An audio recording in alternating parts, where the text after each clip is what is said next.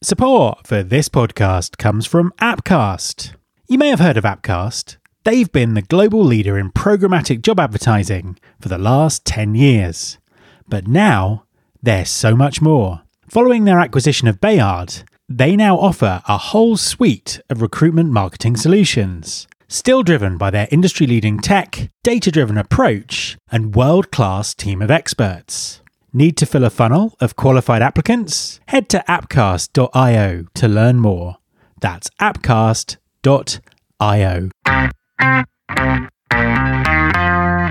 There's been more of scientific discovery, more of technical advancement and material progress in your lifetime and mine than in all the ages of history.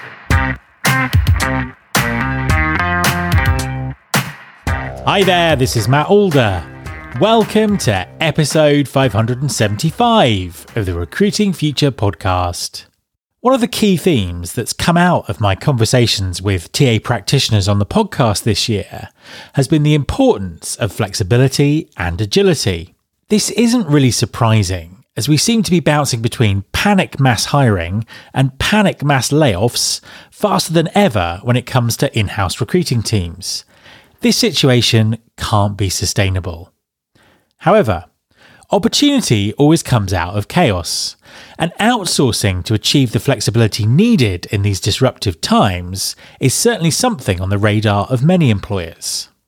So, how are RPOs evolving to meet the current market conditions? And what might the future of the TA function look like? My guest this week is Don Farr, Managing Director North America at TalentWorks. Don has a huge amount of experience as a head of talent acquisition and is the perfect person to talk about the future relationship between TA and RPO. Hi, Don, and welcome to the podcast. Thanks, Matt. Really appreciate it. Uh, really excited to spend some time with you. An absolute pleasure to have you on the show. Please, could you introduce yourself and tell us what you do? Yes, I'm. Uh, my name's Don Farr. I'm the managing director for North America at a company called TalentWorks, which is a full service uh, talent organization. Um, we're based in the UK, have been around for 14 years. Um, and then prior to that, I actually spent about 25 years in various uh, TA leadership roles, so a lot of history there. Um, most recently, I led TA uh, at Red Hat and then several startups. So saw a lot of scale at Red Hat over 10 years. Uh, the company grew from about 5,000 to 25,000 while I was there. And it was quite exciting. Yeah, absolutely. I mean, that is a huge amount of growth. It was. That Red Hat had some golden years um, while I was there. They had over 60 quarters of continuous uh, growth, um, both on the revenue side, but also on the people side and they were a very global company. You know, b- by the end, we were hiring in over 50 countries um, at a rate of you know seven, eight thousand hires a, a, year. So it was it was qu- quite a lot of hiring for the team. Absolutely. So it's been yet another interesting year in the field of talent acquisition with um, a huge amount of things going on that are disrupting, disrupting the industry and making it very challenging for talent acquisition leaders. As we sort of move into 2024, what do you think the biggest challenges coming up are going to be or, or the biggest challenges that continue are going to continue to be relevant into the new year? Yeah, Matt, that's a great question. I get asked that question quite often. And I really think of it in two ways really internal challenges and then some of the market challenges that, that we're going to face. Uh, on the internal side, you know, what we've seen is sort of unprecedented uh, reorganizations um, and reductions within talent organizations, um, especially in technology. Um, and in my mind, that's caused a lot of brain drain, right? You've got a lot of good people uh, who've been displaced um, and even entire organizations that have been displaced. So I think with that, as you move into 2024 and, and hopefully the economy improves, which we're starting to see a little bit, there's going to be an increase in hiring, uh, but not necessarily the capacity to meet those hiring needs. Uh, or even um, the leadership um, and and uh, the ability to kind of create the new strategies for 24 and beyond. So I think that's a that's a that's a big challenge. Um, I think overall as well, so the the planning uh, has been uh, very volatile within organizations. So uh, workforce planning is is um, really challenged, um, and therefore, uh, as uh, a talent leader, it's it's hard to uh, determine what kind of capacity that you need. And do you think that volatility is going to get worse, better, or, or sort of stay the same as we move forward? You know, that's hard to say. When I was at Red Hat and then after that um, at a couple of startups, um, I saw that it was always challenging to get an accurate staffing plan, even, you know, a quarter out. And so you had to be incredibly agile almost on a week or monthly basis. I think for a lot of organizations, that's going to continue because there's so much unpredictability in the in the business, um, and I see this across industries. Uh, so I think it's going to continue, and I think that there's going to be a premium on organizations that uh, have the flexibility to to move their hiring capacity up and down as needed uh, frequently. And tell us a little bit about the evolution of RPO. What's been happening in the RPO sector over the last sort of two or three years? Yeah, that's a great question and, and, and one that I think is evolving. But when you think about RPO, and many people think about RPO, I think they think about high volume.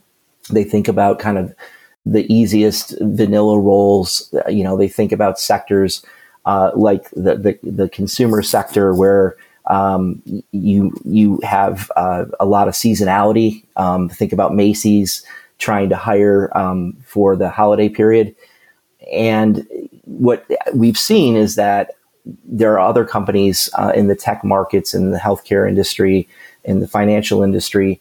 Uh, that are needing to supplement their internal recruiting teams uh, with uh, external help.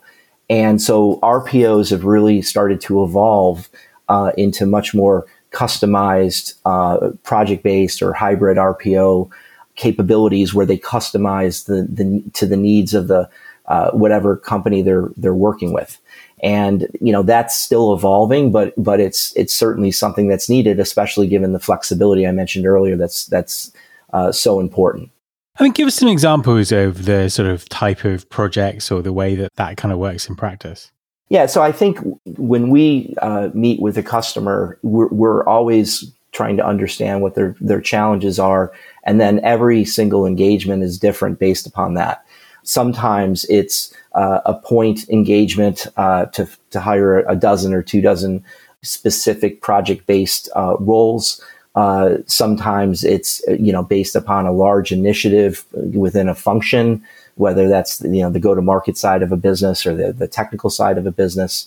But it's it's not the the three year uh, we're going to handle all your recruiting. It's it's more we're going to be an extension to your team, partner with you, and and really be a solution for you for a period of time. Um, and and often it's it's not years, but it's months. And what's the, the the kind of mindset that a TA leader needs to have or develop to work effectively in this kind of hybrid RPA model?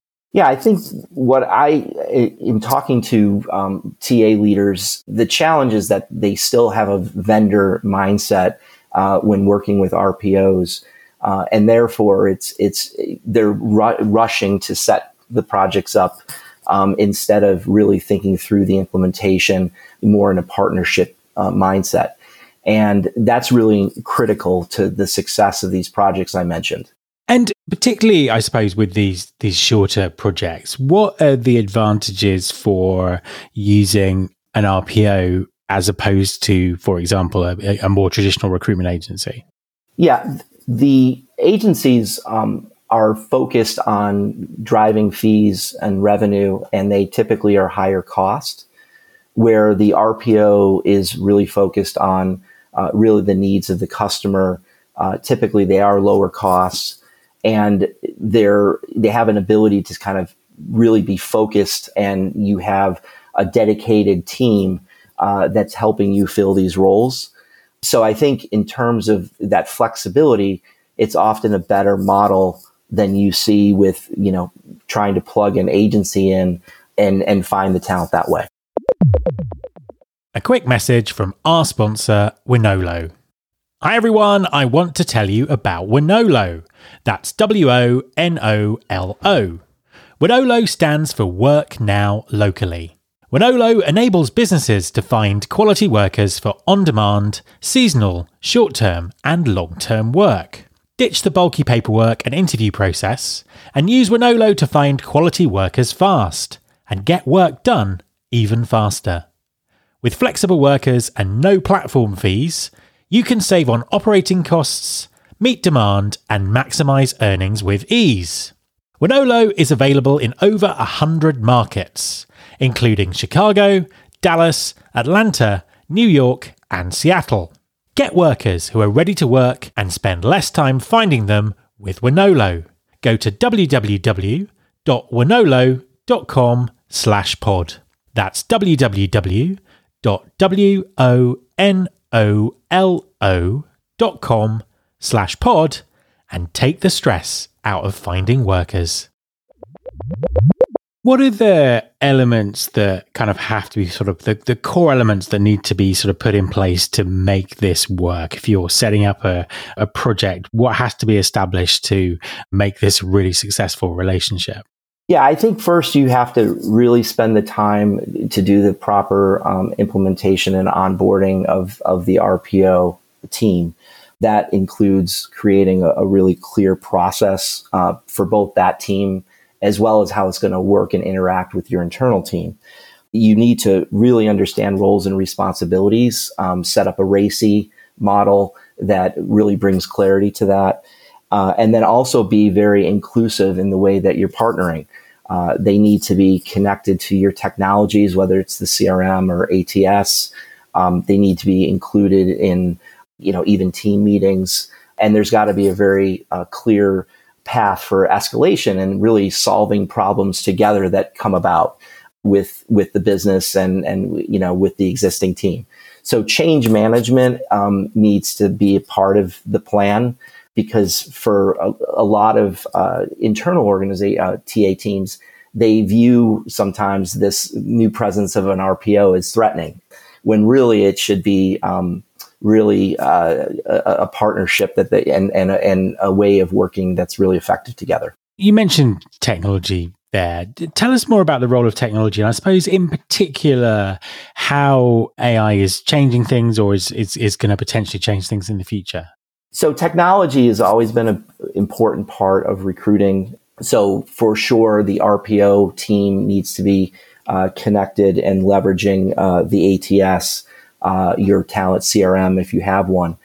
And then also, RPOs are really at the forefront of trying to figure out how to fill difficult positions. And they're thinking through how to leverage AI to do that. Uh, so I think AI is becoming much more prevalent. And some of the RPO firms are at the forefront of looking at the, the, the innovative tools that are out there to help with uh, screening candidates uh, or even generating interview questions. Uh, an example of that is recently I had a, a, client who asked if they we could create a culture assessment based upon the core values of the company. They had five. And we were actually able to leverage some AI technology to generate behavioral interview questions to create that assessment for them and do it very, very quickly, you know, kind of a one day turnaround. Um, and they were really happy about that because, you know, they hadn't had an assessment like that prior. And I think AI played a big part of being able to turn it around quickly.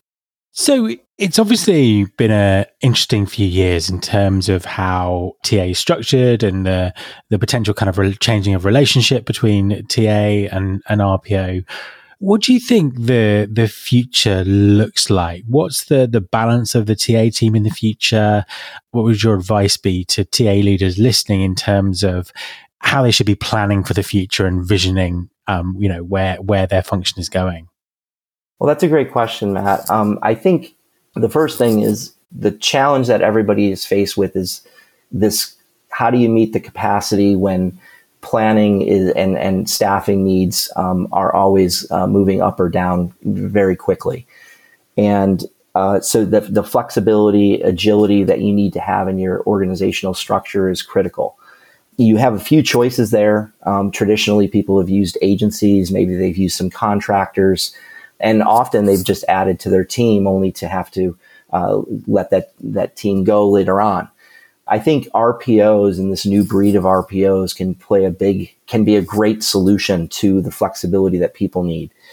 And in order to do that, you need to be willing to have a partnership and really think about RPOs not as a vendor, but as an as a partner and the possibility of us uh, being an extension of your team.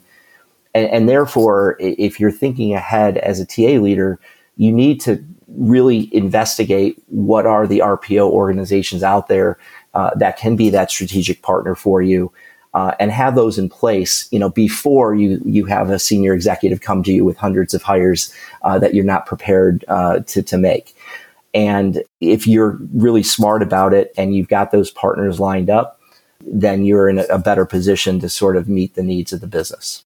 And I suppose as a, as a final question, a little bit of a follow up to that and coming back to AI again, do you think that AI is going to replace recruiters? Will we see a future where RPO companies are, are plugging in specialist AI stacks to deliver on projects?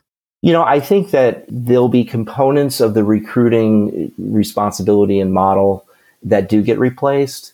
But I think that, you know, for the foreseeable future, people are always going to be a part of hiring, you know. So where I see AI really impacting things is really on the screening side, you know, at the top end of the, the talent funnel, perhaps in the, the selection component, uh, making interview processes a little bit more efficient um, and maybe less bias. Uh, and then eventually, I think they'll also help with uh, you know making decisions on things like compensation and offers, uh, where the AI tool actually has all the information um, and competitive information, market information, et cetera, to really guide uh, an organization or a recruiter uh, on what offer should be made. So I think there's lots of different areas that that AI will become prevalent within uh, recruiting, but I don't foresee a, a time, at, at, least right now, uh, that we won't have people involved. Don, thank you very much for joining me. Thanks, Matt. I really appreciate it. My thanks to Don. You can subscribe to this podcast on Apple Podcasts, on Spotify, or via your podcasting app of choice. Please also follow the show on Instagram. You can find us by searching for Recruiting Future. You can search all the past episodes at recruitingfuture.com. On that site, you can also subscribe to our monthly newsletter, Recruiting Future Feast, and get the inside track about everything that's coming up on the show. Thanks very much for listening. I'll be back next time, and I hope you'll join me.